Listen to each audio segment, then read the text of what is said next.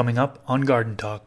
You could know nothing when you started this podcast, take that three-letter acronym, go watch my YouTube on it, and make it in the next hour and be applying it to your garden successfully in thirty-six hours, where it's not as fine as a blender can make something. It's as fine as a microbe eating it and passing it through its enzymatic process and spitting out the raw materials or the plant nutrients. That's how fine it is. Product, when finished correctly, is better than anything you can buy on the shelf. For the cost of a potato and a few grams of salt, you're going to have something that's, you know, more than one hundred dollars a gallon in value.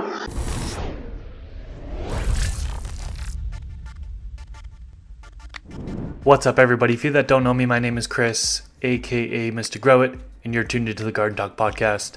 This episode number sixty-seven. In this episode, I interview Chris Trump. Many of you know him from K N F, which are natural farming techniques. Millions of people have watched his natural farming videos on YouTube. Thousands have gone through his in-depth courses, and he's even taught these techniques in several countries across the world. In this episode, we get into some of the natural farming techniques that you can use in your garden. Thanks to all of you who support this podcast through Patreon. If you'd like to support, you can do so by going to patreon.com slash Mister Grow It. Before we get into it, I want to acknowledge that one of my goals for this podcast is to bring zero cost for information about gardening, all plants, to the general public. That being said, I'd like to thank the sponsors of today's episode who helped make that goal possible. Thanks to Spider Farmer for being a sponsor. A new grow light they released here in twenty twenty-two is the S E one thousand W. This was designed specifically for those of you who run C O two in your grow space and really want to maximize the light intensity. It has a ten bar design for an even light spread, pulls one thousand watts from the wall, and comes in at two point nine micromoles per joule efficacy. The recommended coverage area is four feet by four feet or five feet by five feet. Use discount code Mister Grow It five to save on all Spider Farmer products, and I'll leave a link in the video description section below. A C Infinity is a sponsor of the podcast. Coupon code MrGrowIt will get you a discount on their products. I've been using their Cloudline T six and T four inline fans for several years now, and I absolutely love the automation built into them. On the inline fans controller, you can have set points for high and low temperature, as well as high and low humidity. This greatly helps control my indoor garden environment, so the temperature and humidity stays in the ideal ranges. I will leave a link to A C Infinity down in the description section below, and don't forget to use coupon code MrGrowIt for a discount on their products. And we are back. Welcome to the Garden Talk Podcast. Today I am joined with Chris Trump. How are you doing today? I'm doing great, Chris. Thanks for having me.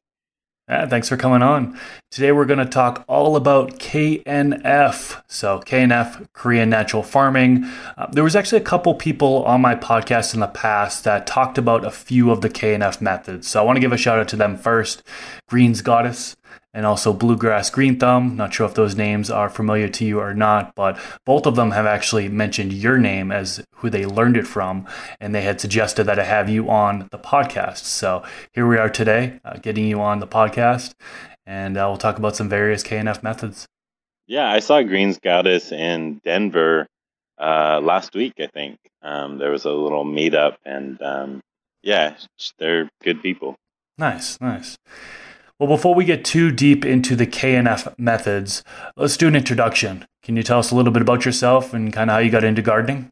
Yeah, yeah. I um I was born on the Big Island of Hawaii, and the um I was born on a farm. We were doing uh, some livestock as a kid, and um, and uh, my dad, when I was pretty young, got into macadamia nuts, and then uh, after college. Um, And some some work, I uh, decided to go back to farming and uh, helped my family farm transition to organic.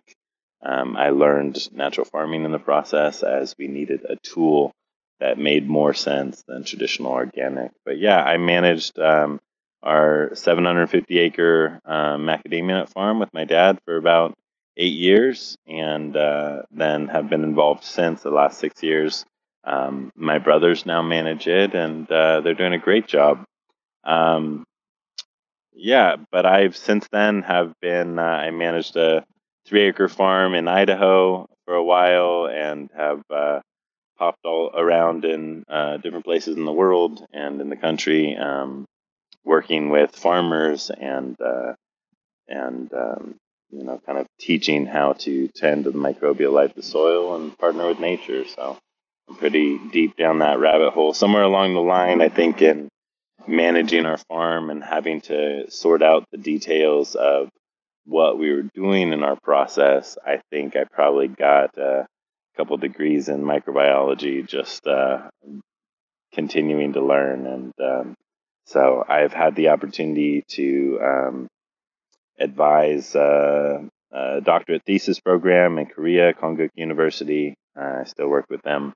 Um, I was asked to be on the research and development board for the International Macadamia Society. Is the work on our farm. So I spoke in China a few times um, over the last few years, um, up up until twenty twenty, uh, to room full, rooms full of scientists. And uh, yeah, I think um, I think I've really come to have an appreciation for the need for uh, systemic change and um, the part I get to play in that. I think a lot of my audience probably knows you from your YouTube channel. You know, I'm looking at your channel right now. You've got over forty thousand subscribers just on YouTube alone. I'm not sure what other platforms you're on, but, uh, you know, you're really one of the pioneers when it comes to bringing K N F over to the States and kind of bringing it to a wide audience, uh, I guess we should say, right? I mean, some of these videos are back from like twenty sixteen, twenty seventeen.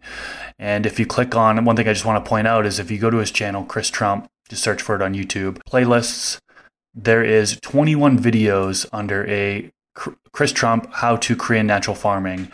And this playlist alone, I think, is kind of really monumental to the move of Korean natural farming. There's just so much detail on how to do these practices, and they're in a simplified form that's easy to for a new grower to digest. So hats off to you on that one. Um, you know, your work is definitely noticed by a large audience, and uh, you know, I'm definitely excited to have you on today and and ready to start getting into some of these practices so people can uh, make that transition over from you know, bottled nutrients or even organic over to some more natural farming techniques, such as uh, the Korean natural farming techniques. So cool.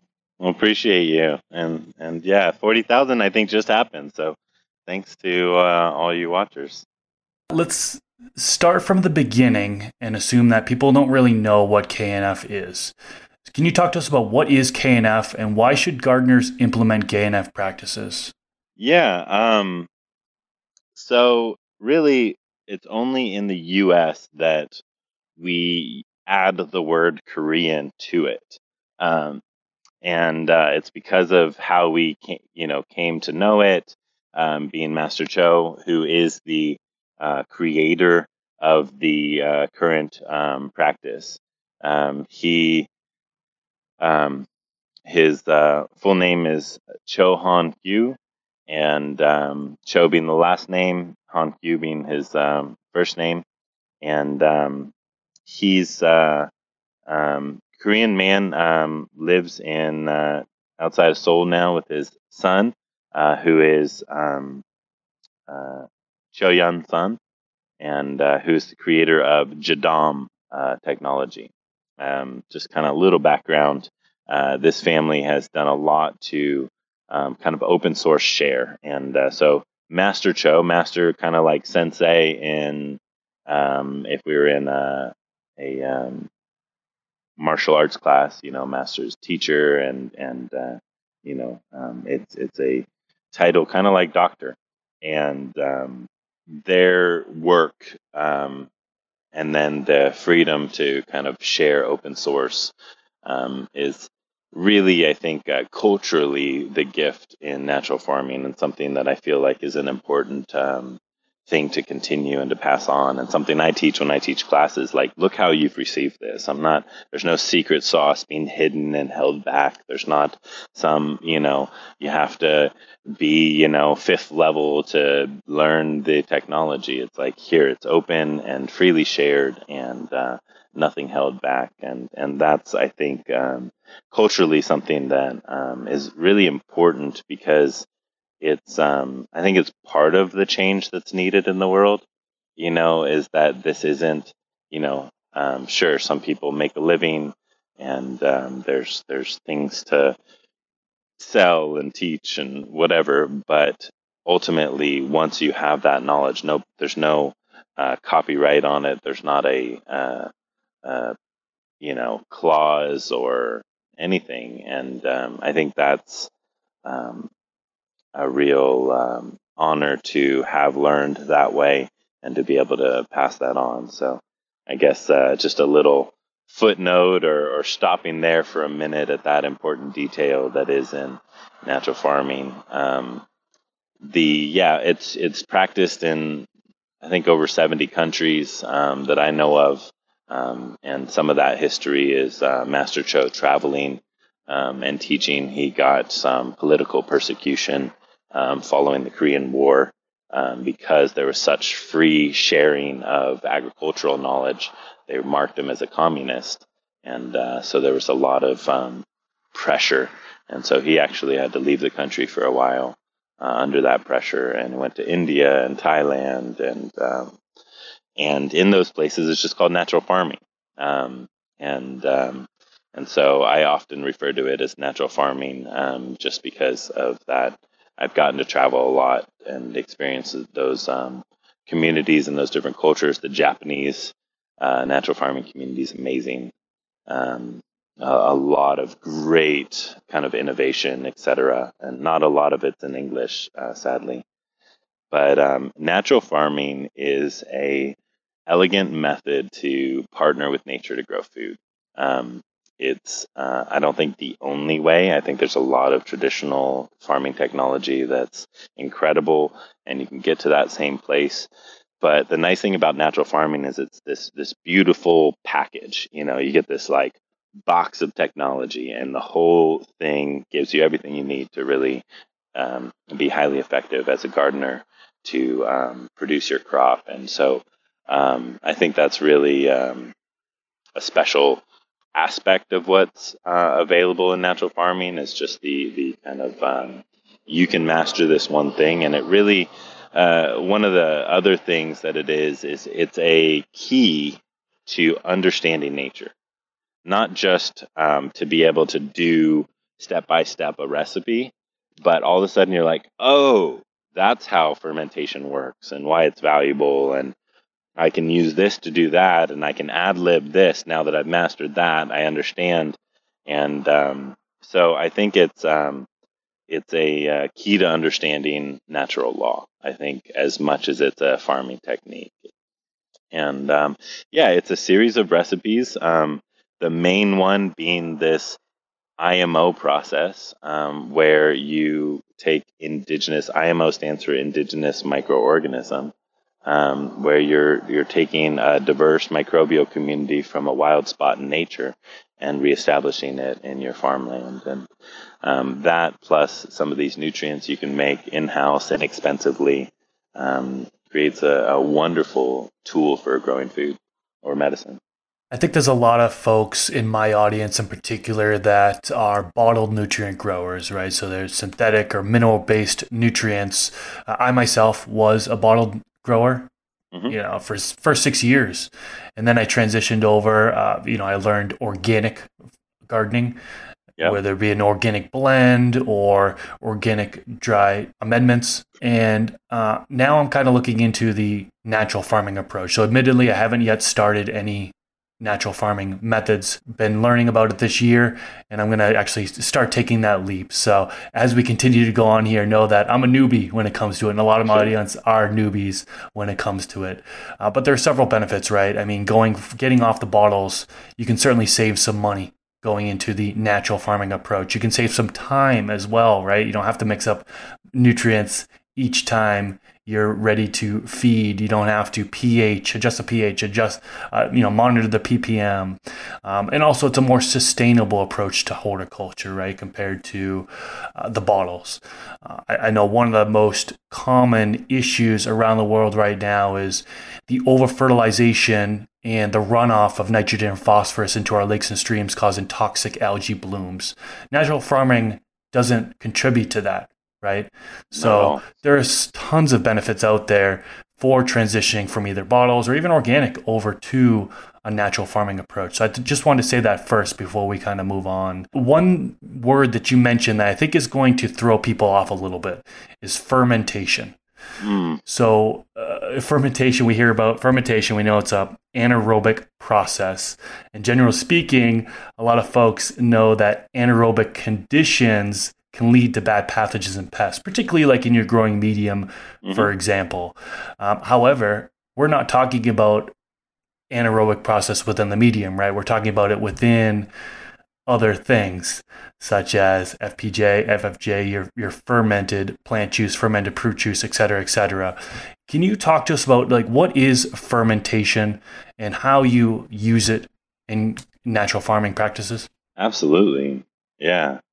That's a great question. And, you know, my my journey growing up on the farm um, is much the same as yours. Um, we were a conventional uh, farm, so bottled nutrients that came in a forty-foot container and, uh, you know, um, just thirty thirty thirty fertilizer and Roundup. And um, and even up until um, two thousand eleven, uh, when we really started transitioning to natural farming, we were a split operation. So fifty percent of the farm, about four hundred acres, was um, conventional, still Roundup and uh, salt fertilizers, and then uh, fifty percent was um, organic, and our organic was struggling. It was not nutrient rich. It wasn't productive. Um, so I have much the same journey in my uh, farming experience, and then to tr- transition to natural farming and see it be both cost effective and production effective um, was really cool. Um, and so, um, yeah, fun to share that. Um, fermentation um, is, um, I think, uh, I'll uh, I'll use um, fish fertilizer as an example to kind of explain the concept.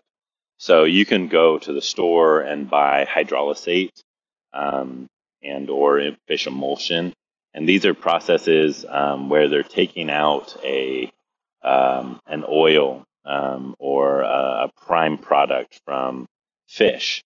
Um, you know, they're making fish oil capsules or something. And then the leftovers, they're throwing through an industrial blender and and, past- and cooking down till they get a um, kind of homogenized liquid. Um, that, on a microscopic scale, that is unprocessed giant chunks of fish flesh. If you look at it under a microscope, as far as a plant leaf is concerned, that is undigested, unprocessed fish. So you're just taking a fish paste. If you spray it on your plant and you're smearing a, a, you know, a fish paste onto your leaf. So now that that fish that's been applied to the leaf has to go through a breakdown process. Um, where it's going to get washed off the leaves, going to fall on the ground, it's going to be fermented, digested in place in nature through the microbes that are there, and then become plant available. Very little of that is immediately plant available um, until it goes through a digestive process, much like the digestion that occurs in our stomach. Um, nature and plant assimilation of nutrients is very much the same as human assimilation of nutrients, and human assimilation of nutrients doesn't happen without microbes. We don't have blades in our guts. There's nothing chopping up our food, turning into A D P and A T P. It's microbial decomposition along with enzy- enzymatic um, uh, processes that make our food assimilatable. We can digest it. Um, the same thing happens in nature. So buying these bottled uh, fish nutrients, they still have to go through a breakdown process to become uh, plant available. That doesn't mean that a little bit's not available initially, but um, that that breakdown does occur. And so um, fermented uh, or fish amino acid, which is the natural farming fish fertilizer, takes whole fish or fish guts and heads. Sorry if this is, you know, I'm I'm jumping into the, the weirdest, grossest thing, you know, uh, right away. But I think it'll help with understanding. Um, these this is something that if I just take, you know, blended blended fish and I throw it on the surface, um, I get kind of um, bacteria rises up and I get um, anaerobic conditions happening in the as that kind of breaks down and putrefies.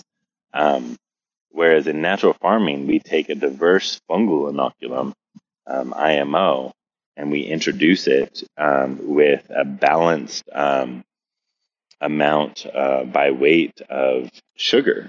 And we put the fish and the sugar and this I M O together, and this very slow fermentation occurs. Um, it actually takes a year to be perfectly done, um, where the fungi actually breaks down and, and yanks apart these fatty acid chains. And so this material, when it's finished, is completely assimilatable. It's completely um, plant digestible as a foliar application in the root zone. It doesn't have to go through a secondary breakdown process for it to be usable um, to the plant. And we've pre-done that in fermentation. Um, so um, what occurs is something, um, and this is in F P J and in these fermentation processes, something called micronization. Um, where it's not as fine as a blender can make something. It's as fine as a microbe eating it and passing it through its enzymatic process and spitting out the raw materials or the plant nutrients. That's how fine it is. And that's a that's a the difference from a Mack truck to a marble on a, on a microbiological, or on a micronization scale. So spraying hydrolysate on your leaves, you've sprayed Mack trucks. Those need to be broken down to marbles so they can pass through the cell walls. Um, in F A A, we've already gone down through that micronization process, and so now it's the size of, of marbles, so to speak. Yeah, so I hope that kind of helps into why we mess around with fermentation. There's more to it, but that's uh, maybe a crash course. Speaking to the that aerobic versus anaerobic, aerobic is what we want in our root zone, absolutely, one hundred percent. But um, the uh, the reality is that anaerobic and aerobic processes happen in root zones all over the place. You have a pocket of nutrients in a forest, leaves fall, that initial layer, if a big windstorm comes, a pile, leaves pile up in a corner, a bunch of the center of that becomes anaerobic, and that's how those nutrients get processed down.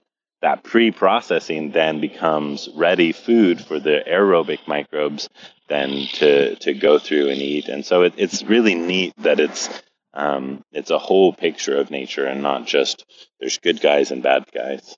And I, everybody's coming to understand that. That makes sense. So for the new folks, what natural farming practice do you suggest that gardeners start with first?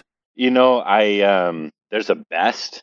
And I would say, um, in general, begin to learn and master the process of making I M O four. Um, and that is literally going to be, I, I tell people, that's going to be about a year learning curve. You're going to spend about a year learning how to do this. Begin that journey so that you're not starting a year from now on a year learning journey. Um, and, and just trust that there'll be failure. It's like you're learning guitar. Um, totally worth it and a ton of fun, but a learning journey. Um, but real easy entry, easy to start. Um, um, Master Cho's son. So that's best, and that's because we're in I M O, we're producing this full spectrum of beneficial microbial life. Um, but Master Cho's son, um, you know, learned this, sat with farmers, and uh, said, "Oh, this is too hard. It's challenging." Which I don't fully agree with him. I think it is challenging, but not too hard. Um, but he also, in his approach to it, decided he wanted to make something easier. And um, he came up with uh, something called J M S, Jadam Microbial Solution. And it takes potatoes, a little bit of rice, and some microbes. And that can brew out in twenty-four to thirty-six hours in a bucket in your kitchen. And um, that is full of yeast and beneficial bacteria. It doesn't have a ton of fungi in it other than whatever just washes off your initial material. Um, but that is pretty low-hanging fruit as far as you could know nothing when you started this podcast, take that three-letter acronym, go watch my YouTube on it, and make it in the next hour and be applying it to your garden successfully in thirty-six hours with with no learning curve. So I would say that is a great way to get, and, and I would say that product, when finished correctly, is better than anything you can buy on the shelf as far as bugs in a jug microbial solution. So for the cost of a potato and, you know, uh, a few grams of salt, you're going to uh, you're going to have something that's, you know, more than one hundred dollars a gallon in value. Um, so, yeah, I would say J M S is a great way to condition your soil and um, and get those nutrient cycling. Um, meanwhile, learn that I M O process. And then uh, liquid I M O can be made with an I M O two. That's probably a, an easy thing to jump into, too. And that's something I developed. Um, and now um, my teacher, Master Cho, teaches when he teaches natural farming. So. That's incredible. Let's get a little bit deeper into I M O. You mentioned I M O four, but I know there's like I M O one, I M O two. So uh, correct me if I'm wrong. These are different stages of I M O. You already kind of touched base on what I M O is, indigenous microorganisms, but how do you how do you make it and how do you use it? Absolutely. So in a untouched forest, um, you know, thousand years of just being left alone, um, balance gets struck in nature. Um, the blacksmith moves to town, the doctor moves to town, the grocer, the farmer, the, you know, transporter, all, all of these players have now struck a, you know, balance. Think the Wild West in a small prairie town. Everybody needs to be there. And now you have the whole picture of the community, everybody doing their part, um, and all necessary and all very different. In nature, in, a, in an untouched area, in an area, area that's healthy and diverse, those things, those balances have happened. And um, what we can do as farmers cultivating life um, is we can go to these areas and um, harvest that diversity, uh, kind of uh, uh, capture it and bring it into our farming systems.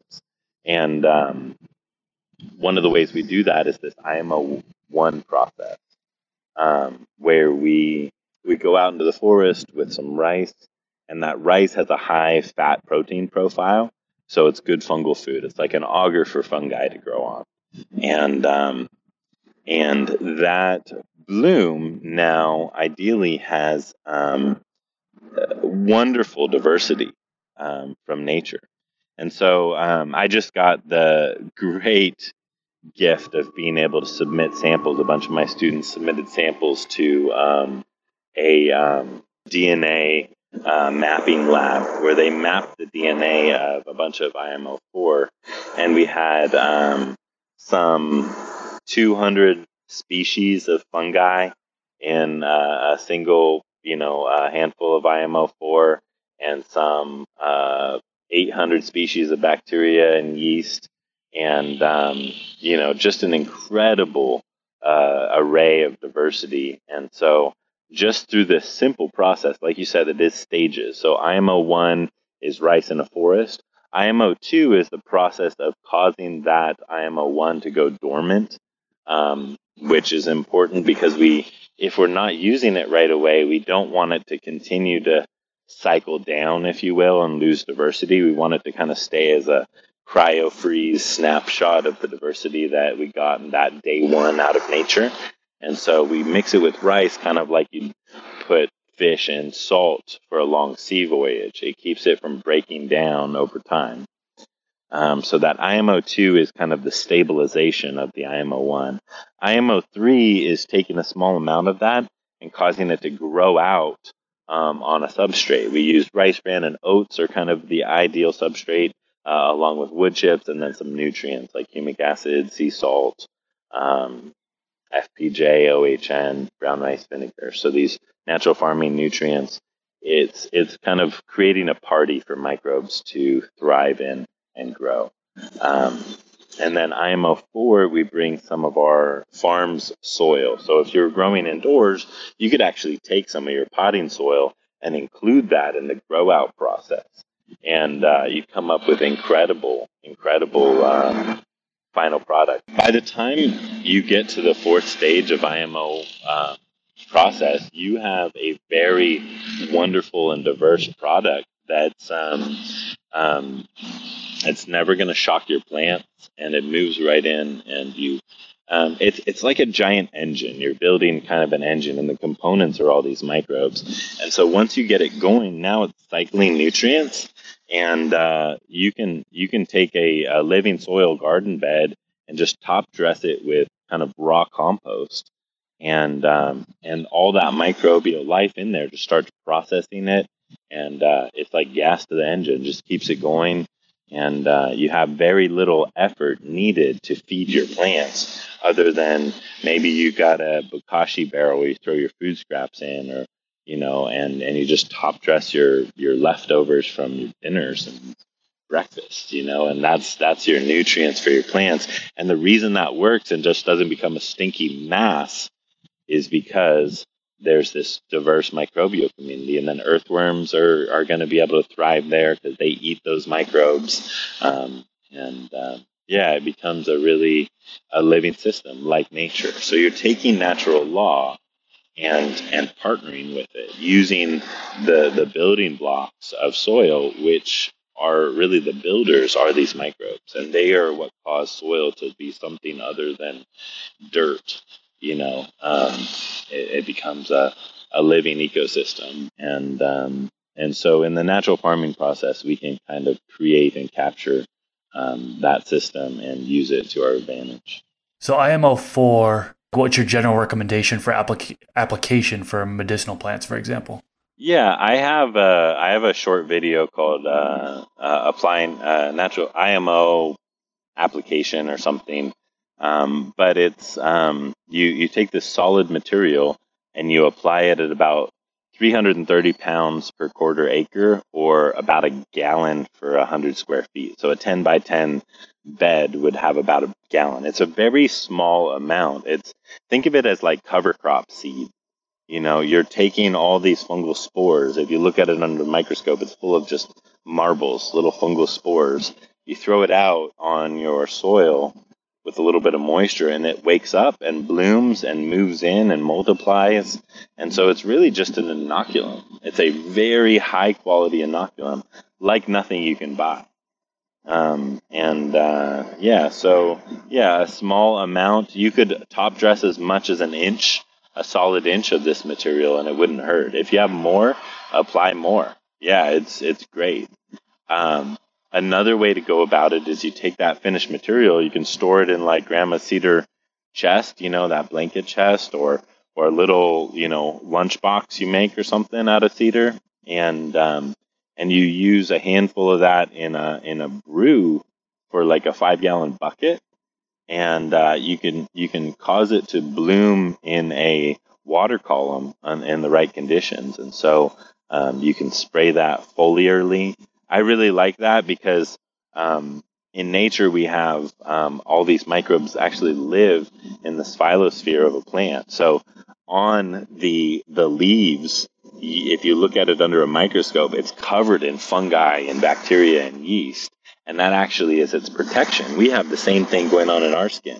We exude, we we um, have you know salts and nutrients coming out of our pores. And there's lactic acid bacteria and all these other microbes that actually thrive on that materials and live symbiotically in our skin. And we rely on them for protection from disease. And plants are the same way. So I like liquid I M O for that purpose. Liquid I M O for a lot of uh, like um, medicinal plants um, and even just general gardens. We're applying that at about uh, once a week.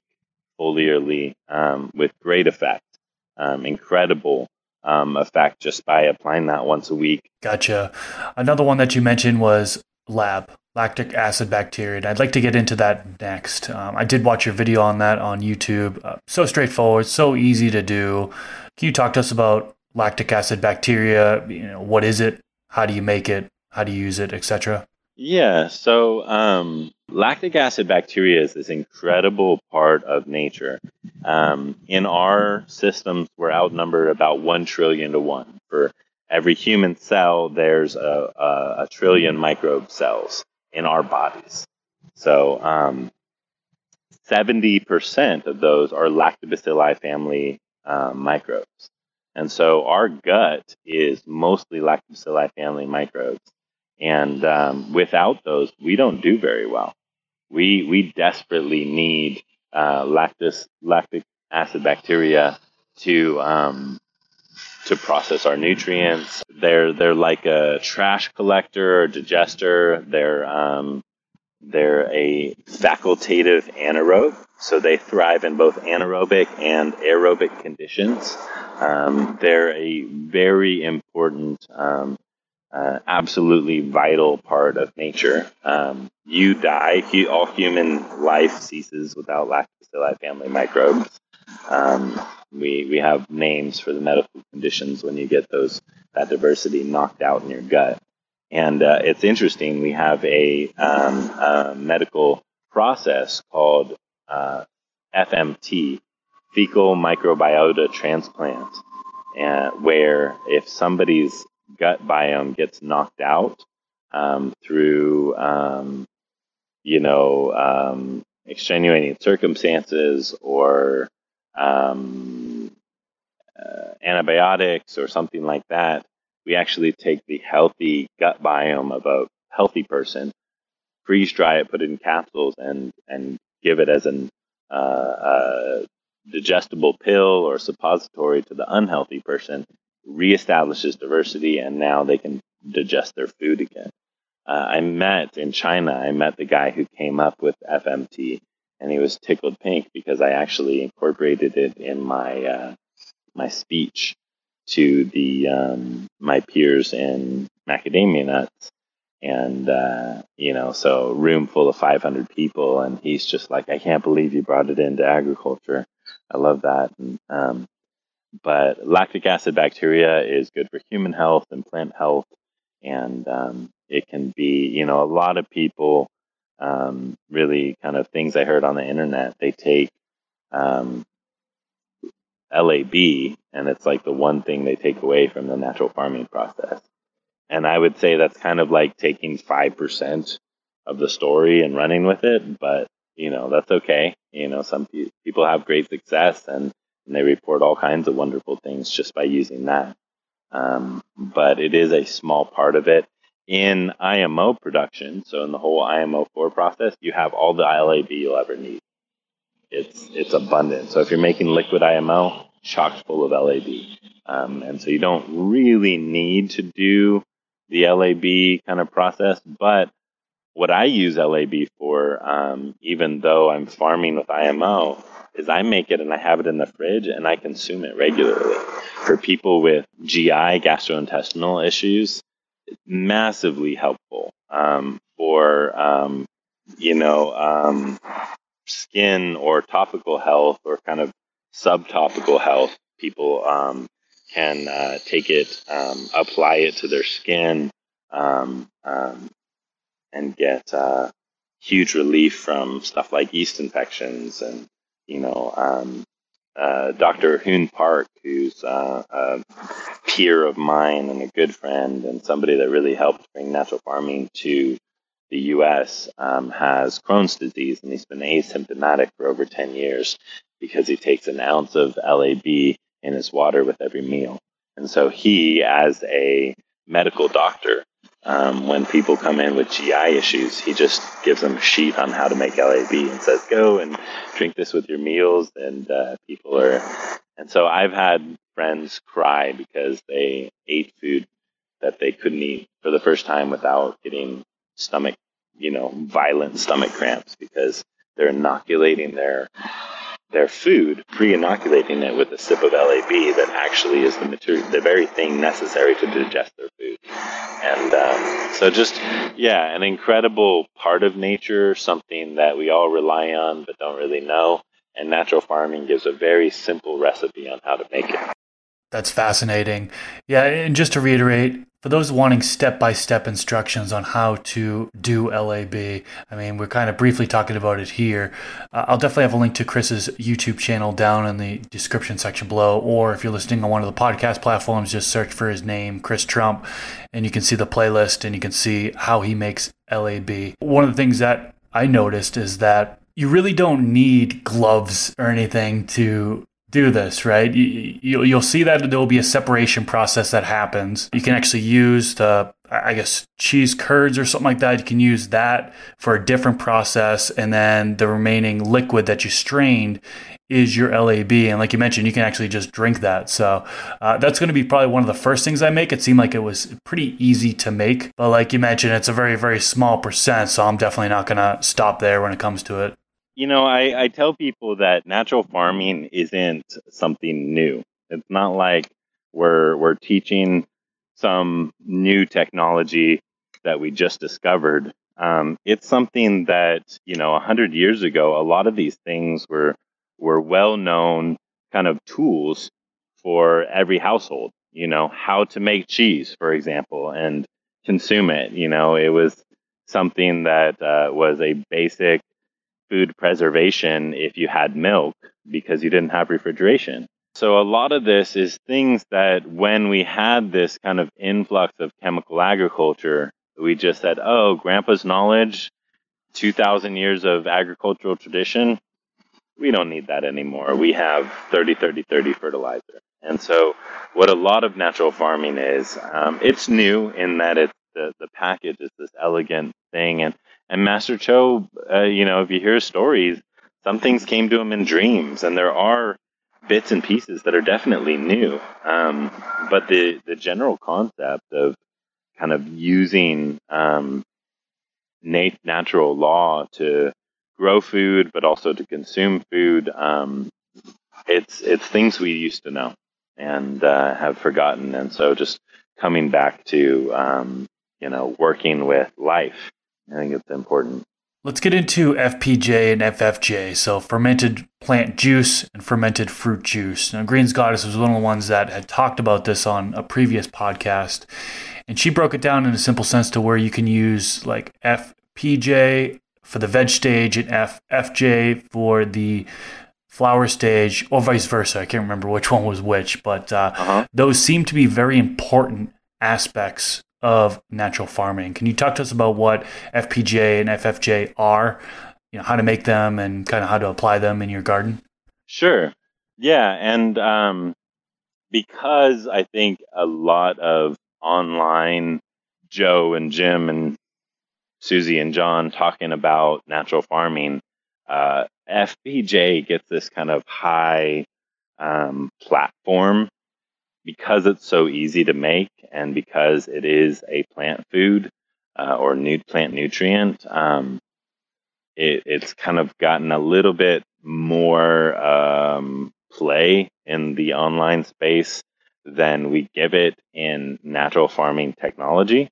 Um, so I do want to kind of nod towards that, that F P J, um, O H N, all this plant nutrient processes um, where you're spraying on nutrients, they are the twenty percent of natural farming, the eighty percent being I M O um, and the microbes that you would get in the soil. So this J M S technology talking about. So just kind of a quick nod to that. Um, F F J, fermented fruit juice, is um, the um, getting wild fruit. Um, so uh, I think to talk about in this space, F P J and F F J, I think I need to talk about the things that I heard on the internet, the misnomers real quick, because there's so much of it.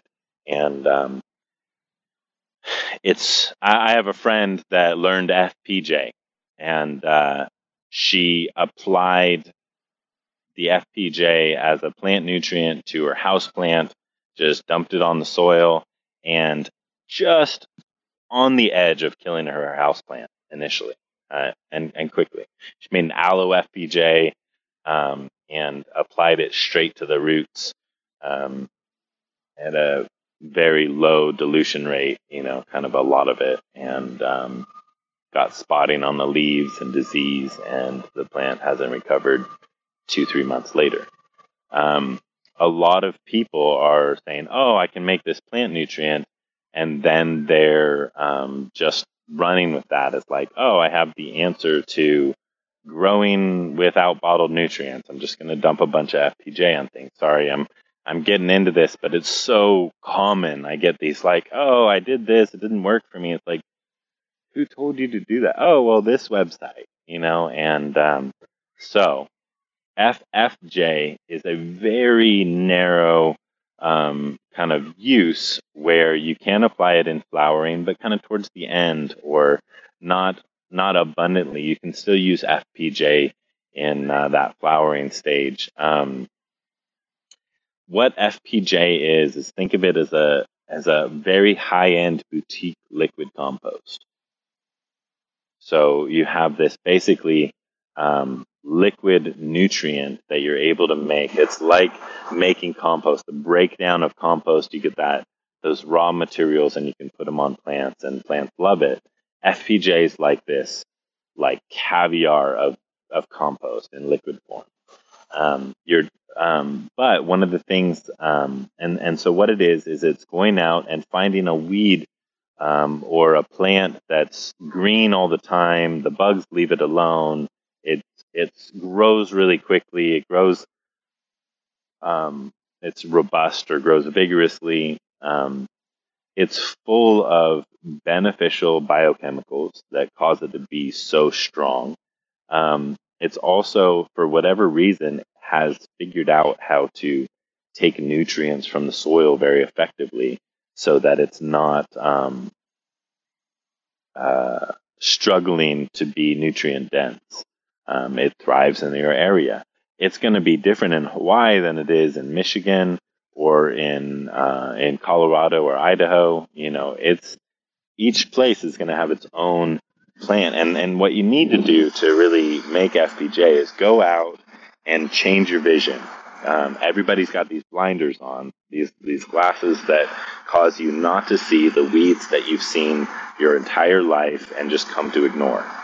You know, you look at, oh, the pretty flowers, and you don't see the, uh, maybe if you're in California by the coast, it's ice plant. You don't see the ice plant or the um, uh, ivy or the um, um, lamb's quarter, or the um, amaranth, or, you know, all these things that are weeds and we're annoyed when they show up in our yard, dandelions.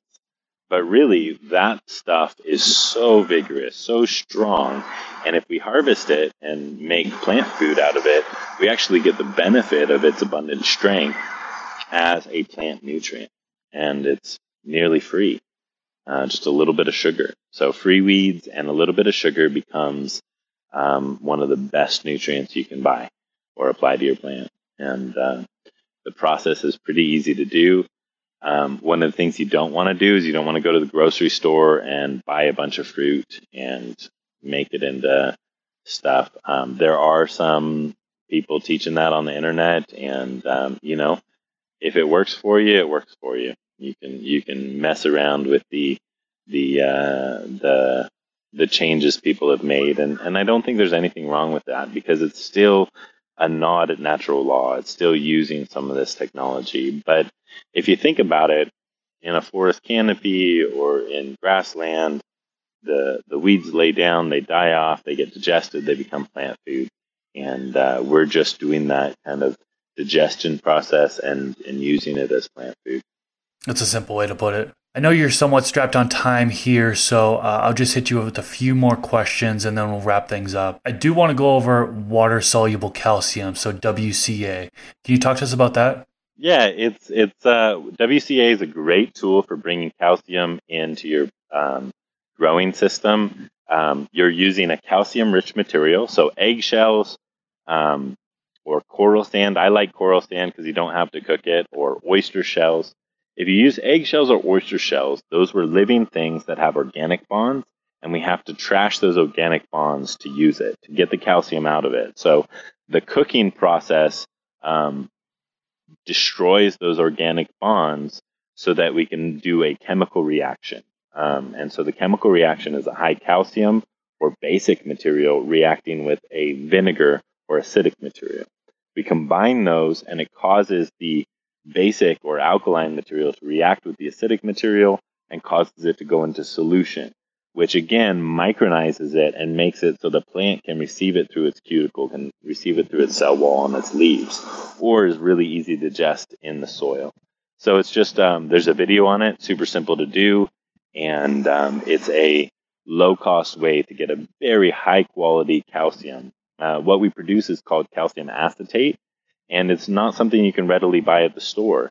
Um, that's partially because it's not a patentable process. It's a very simple D I Y possible process, um, but it's also a very high-quality nutrient for your plant. So yeah, W C A is easy. Use it all the time, and uh, don't be afraid of giving it a try. What's the shelf life on that? Um, if you make it properly, it lasts years. Um, so like uh, improper would be if you undercook the eggs, um, you'll have some of that organic material will get in there, kind of the protein in the in, in the in the shell eggs wall, cell walls. That organic material will putrefy and rot over time, and you, it'll start to stink. So it's about the quality you make it with. If you don't take the membrane, if you don't kind of winnow off the membrane on the inside of the eggshells, or um, or pull off the membrane before you cook it, if you leave that membrane in there, it's an organic material, it'll degrade the shelf life. And so um, that's a variable depending on the quality of your process. So if I make it, couple years. If a newbie makes it and screws up, maybe six months. And then what would the recommended application rate be for, for that? Generally, we use that at one to a thousand. Uh, so much of this, these natural farming um, uh, nutrients are used at almost homeopathic amounts. And it seems like um, it's too little, like more is more, and people start applying extra. Um, it's not that way in natural farming. Do it the way it's talked about. Um, so like, um, we were going to talk, I, I don't know if we have time, but we were going to talk about maintenance solution. And maintenance solution, like if you're going to do one thing applied to your plants, do maintenance solution. Um, on my website, I should have in the next, uh, month or so, I should have my O H N and, uh, available again. I have it there because it takes three months to make, and people, you know, hear about natural farming, they want to get started right away. So I make that available so they don't have that three month wait time. Um, also going to have F A A, which takes about a year to make. Um, and I haven't offered that in the past, but um, again, these things that are kind of barriers to entry is part of the reason for offering those um, on my website. But the um, maintenance solution is F P J, Oriental Herbal Nutrient, which is like a prebiotic. It's kind of plant health, and then brown rice vinegar. And uh, those that small amount of nutrients applied weekly can be all you need as far as a foliar nutrient. If you're applying like a liquid I M O or a solid I M O and feeding it with some bokashi or compost or food scraps, and then applying maintenance solution, that can be your entire growing protocol right there. Like nothing else going, and it becomes cathartic, simple. You can spray yourself with maintenance solution, a little in your mouth, um, and uh, it's this really wonderful natural process. But we're using one to five hundred fermented plant juice. And so ratios, real quick, I'm going to jump into this. You didn't ask me, but I talk about ratios in YouTube. It's a math problem. one to a thousand means if you have one thousand water, what's one one thousandth of that? It's a division problem. One one thousandth is the amount of nutrient you put in that one thousand water. So if I have a liter, then I put one ml. That's one one thousandth of a liter, right? So if I'm spraying out a liter in my little liter spray bottle on my two plants or my little, you know, garden box, then I need one ml of O H N. one to five hundred would be two milliliters of F P J, and then one to five hundred vinegar would be two milliliters of vinegar into my one liter spray bottle. And it's so little. You know, you're like, how can this, like, twenty drops of this thing do anything? But watch the plants react.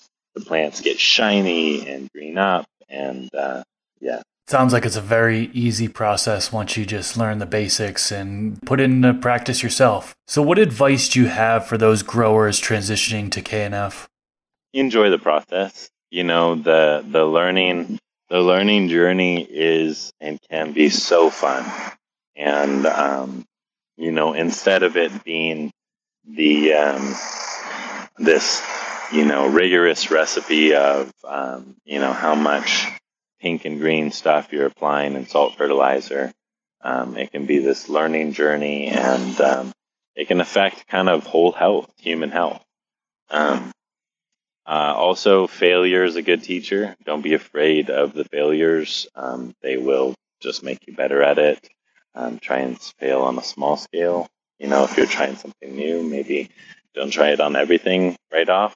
And really take a class. If you get the opportunity to come to an in-person class, um, it's I, I've I teach online. I have an online class, um, and I believe much more in an in-person class because taste, touch, smell matters. Or hang out if there's somebody that's come to a class that's around you. You know of somebody, go hang out with them. Offer to buy them lunch if they'll like do some natural farming with you. Um, because that little bit of nuance, that taste, touch, smell, can really help you kind of jumpstart your process. I think that's some really good advice. So wrapping things up, how can the listeners find you, and what do you have upcoming in the future? Yeah, um, I have done um, some podcasts, obviously, uh, something that I, I jump onto. So um, different places, um, had some of these conversations, always different. Um, but I have a YouTube channel. You just search Chris Trump. I have a website. It's just chris trump dot com. Um, and uh, on my website, I do have courses. The online course is a bunch of video time. It gets so much deeper into all the details. Um, I am updating that this year with a, about double the content. Um, so hopefully that happens this month. I've been chipping away at it. Um, and that That will always be updated, um, uh, just added to over time. Um, and then I do in-person classes. I have one in Ireland in June, and then um, I have one in Cape Cod in October, September, late September, and then one in Tennessee in September. So kind of East Coast is getting the love this year um, as far as um, in-person classes. But come on out. It's a ton of fun. The community aspect, kind of you taking a class with people that then you're staying in contact, and, and the growing community of natural farmers is probably the best part. I mean, that's, that's invaluable. It'll feel like a vacation. Um, but yeah, that's, that's kind of what I'm up to. And, um, you know, I'm on Instagram at Soil Steward, and, um, and then Natural Farming Co., um, uh, Facebook page. So those are some of the places I hang out, and, uh, I love to answer questions as I can. Just be patient with me. Sweet. Well, I definitely have a link to your channel down in the description section below, so you guys can head on over there and check out what he has for content. We just scratched the surface today. We did very little when it comes to natural farming as far as talking about it. Uh, we could sit here and talk for hours and hours and hours and go over more and more processes. Chris, let's uh, let's do it again sometime. I was just about to say that. I have a feeling that the audience is going to demand a part two. And so we can continue on talking about some of these things. I mean, we can get into O H N, we can get into deeper into the maintenance solution, uh, F A A, S E S. So there is a lot more that we can certainly talk about in a future episode. And yeah, I'd love to have you on in the future for sure. Yeah, and maybe uh, maybe we get uh, some questions from your audience from this one, and we can answer some of those. Absolutely. So be sure to leave any questions you have down in the comments section below, and we'll leave it at that.